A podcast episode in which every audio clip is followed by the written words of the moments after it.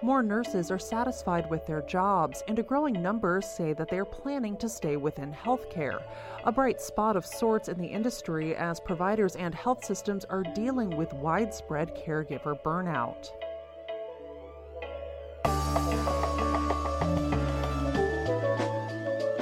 I'm Jay Carlisle Larson, and this is Gist Healthcare Daily. It's Wednesday, January 17th. Thanks so much for joining us.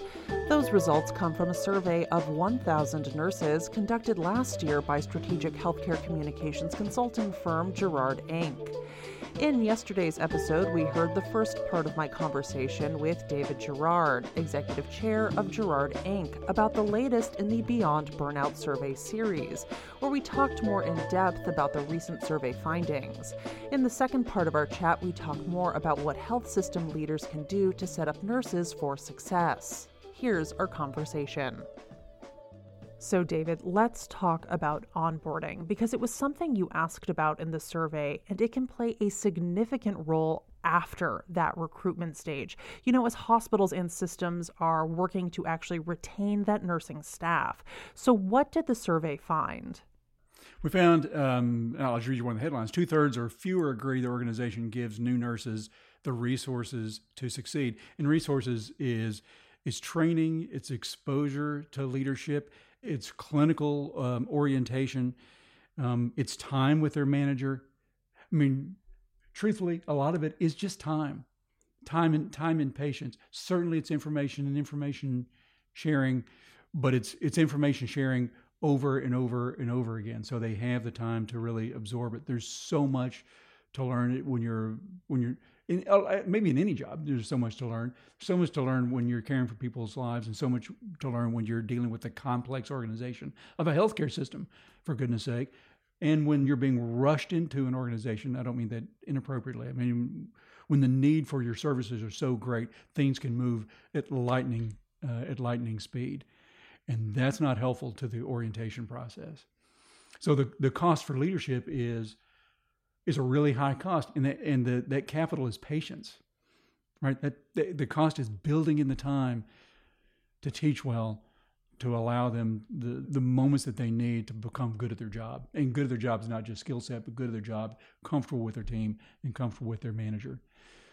So many of these things that we're we're talking about, and, and you talk about it in other conversations as well, is it's not it's not mystical. There's not like you know mystery here of what needs to happen it's the willingness to invest the discipline and the time to give it to to do it it's really hard well, it sounds like it would require a mind shift change because when you hire someone, you want them to get started immediately.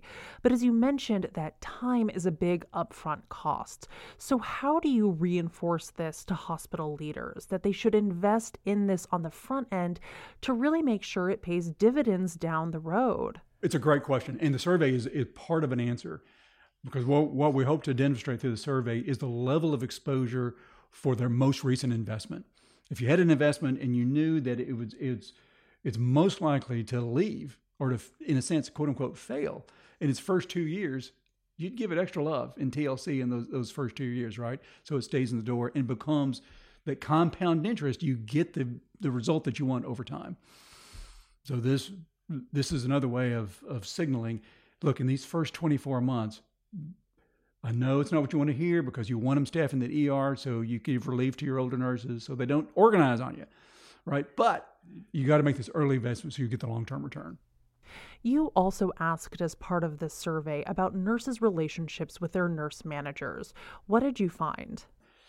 I'm glad you brought it up, JC, because they, they, I think, are a linchpin here in this survey and other surveys, we we talk a lot about trust because trust is trust for us is a is a foundational factor. If you trust, you have so much permission to do things, and if you the, the less you trust, the less you can do. The world gets really small if there's very little trust. And we ask nurses and we ask physicians, who do you trust? They always trust their peers the most. We, of course, because we're in the trenches together and we all hate the man, and so we're all like, we, but we trust. I trust Steve; he'll have my back right? And the next level up is their is their direct supervisor because they're closest to the work, right? They're they're closest to the trench. And the farther away that you get, the less trust that you have, which is just human. It's not necessarily that's just that's just the way it is. And so for for nurses, they they trust each other immensely. The next level up is they trust their their manager or or their director um, the most. And it's and you know, and in the nursing world, it's a relatively small group of nurse managers that you have in any institution compared to all the nurses. So when we work with organizations saying where can you affect the greatest change with the fewest people, or with the with the sharpest amount of resources, it's providing great training and support for your nurse managers and directors. Um, and it's it's hard to overstate how important that universe is. And our experience is so many nurse managers and directors are often nurses who did like uh, just a hell of a job at being a great nurse. And one day they got a note that said, "Congratulations, now you're a nurse manager." Right. So so whatever you're doing, do more of that, which is which is not the job. Being a manager and being a director is a different job than being a nurse, although it gets all the, the value of having that experience. And when we ask uh, these nurses, what would elevate your satisfaction beyond money? The answer was consistently one that can be delivered by their nurse managers. Right? We ask, listen, I mean, some of the questions or some of the answers we ask, um, uh, what are key to job satisfaction? I mean, here are the top five answers more recognition, appreciation, or empathy from my manager or my team lead, stronger interdisciplinary teamwork and communications from my department lead, um, more authentic, engaged two way communication between me and my manager and then make it help it make it easier for me to go to the bathroom and get supplies, which that falls under the basic human need kind of thing. I, w- I would think, right? But also is is run by or directed by their manager, right? So the the the the experience that would lead to their satisfaction is most likely.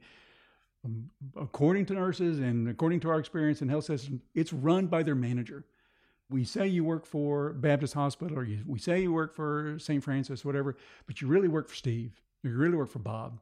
That's the experience that you're having when you show up in the morning.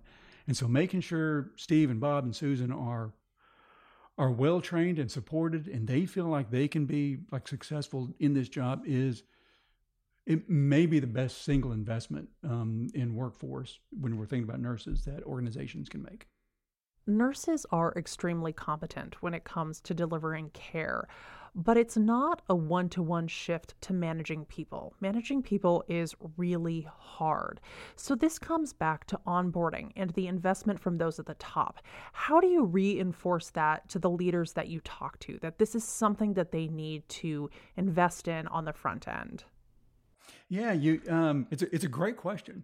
Part of it comes is just acknowledging it and acknowledging it to the person who's being elevated into this role, they it helps them to understand that there's this is a chapter change, that they were this and now they're that, and, and to acknowledge it with them personally and to acknowledge it with the people with, with whom they'll be leading. Because often people are leading the people who they were one of just, you know, a moment before. So recognizing there's a bookmark change here is really important psychologically to the difference here and then acknowledging it through your investment. What does that mean? That managers, as they're coming on board, need their own kind of onboarding. They need their own kind of coaching. They need their own kind of skill set. It's a tough job. It's a hard job. It's a complex job. And we have found nurses to be more than willing to, to learn more. They're learners, right? And so take on, uh, you know, a coaching curricula or leadership development curricula. There's a variety of ways that organizations look at it that acknowledge this is different than the job you have now. There's some skills you need to learn to be good at it, and this is this is the way we do it at our organization. Every every organization and culture is unique, and so you want your managers to lead in the way that reflects your your your values as an organization. Otherwise, you'll get into a train wreck there. So you're there, there's a lot to be um, bespoke, I think, in the way that you acknowledge who your managers are. Their unbelievable importance in workforce retention and satisfaction and your investment in helping them do that. Trust has been a prevailing theme in many of your surveys, you know, among physicians and nurses when it comes specifically to their trust between their organizations and their leaders. And if trust is the linchpin that helps hospitals function and function well, how can trust be cultivated more for the health of a hospital or health system? I appreciate the question. Trust is such important currency in healthcare today, in all institutions for sure, whenever you're dealing with interpersonal relationships. But but healthcare for sure in this moment that we're in. When we think about trust and talk about it with our clients, we we help them acknowledge that with trust, there's almost unending potential that they can pursue. It allows them to make change. It allows them to move faster. It allows them um, to assume a, sort of a great many things that allows them to engage with their competitors and, and take their organizations forward. And when trust shrinks, like their world gets really small, or it takes so much more work to explain this and pay attention to that and detail these variety of things that it can become exhausting, which I think is part of the world that we're living in now. I mean, we we there's so many studies and reports and articles about stress and burnout, and we've even discussed them as well. But I think one of the one of the key factors is this erosion of trust, like in all institutions, which is why generally people are so exhausted, but especially uh, in healthcare. And it struck me uh, as, as, I was thinking about this conversation um, when I read the New York Times articles just this week on, I think it was headlined "Why Doctors and Pharmacists Are in Revolt." Noam Scheiber's piece. Here's this uh, line from it that I thought was relevant to it um, wrote uh, the the details vary across fields, talking about why doctors and ph- pharmacists in revolt, but the trend lines are similar. Before times in which healthcare professionals say they had the leeway and resources to do their job properly, followed by what they see as a descent into the ranks of the micromanaged. And when that when that trust dissipates and that freedom disappears, people replace trust, which is a kind of power, with a different kind of power, more, more pedestrian power, like organizing, like unionizing, like legislation. If they if they can't get it through their relationship, they'll get it through their words and laws and regulations and contracts. And I think that's part of the evolution that we're seeing now. So, how do you how do you build trust? It's time and attention, which is an easy thing to say and it's really hard to do because it requires that extra work. But time there has to be disciplined time by leadership to invest themselves, right, in being present with the people from whom they want trust, whether it's physicians in time with their patients, whether it's managers and, and CNOs with the nurses that they're trying to they're trying to lead. And it's attention, meaning authenticity, transparency, um, demonstrating a level of care and quality in that care over time. So many people want a want a solution for trust that is if I say these things, if I send this memo, if I put in place these, I don't know, these these structures in the organization, it's going to be solved. It, it takes time to do it. One thing we see in our working with our hospitals is they have relied on trust for so long that they're not sure how to act now that it's eroded. They've built brands for 100 years. It has taken 100 years to build an extraordinary level of trust where people instantly assume this is my hospital of choice goodness knows this university or, or that hospital is going to be great because they've always been great. But now that has eroded, it takes a new level of work to regain that or rebuild that in a different way. And I think that's the work in front of us. That was David Jarrard, Executive Chair of Jarrard Inc. He joined me to talk about the second installment of Jarrard's Beyond Burnout Survey series that looks at job and career satisfaction among nurses. You can find a link to the first part of our conversation on today's show note on GIST's website. This has been Gist Healthcare Daily. I'm Jay Carlisle Larson. Thank you so much for listening. If you like the show, please leave us a rating or a review. It helps other listeners find the podcast. We'll be back tomorrow with healthcare business and policy news, as always, in 10 minutes or less. In the meantime, you can check out more insights on healthcare business and policy news at gisthealthcare.com. You can also get these insights emailed directly to your inbox when you subscribe to our newsletter, The Weekly Gist. The Gist Healthcare Daily podcast is an independent production of Gist Healthcare, a Kaufman Hall company.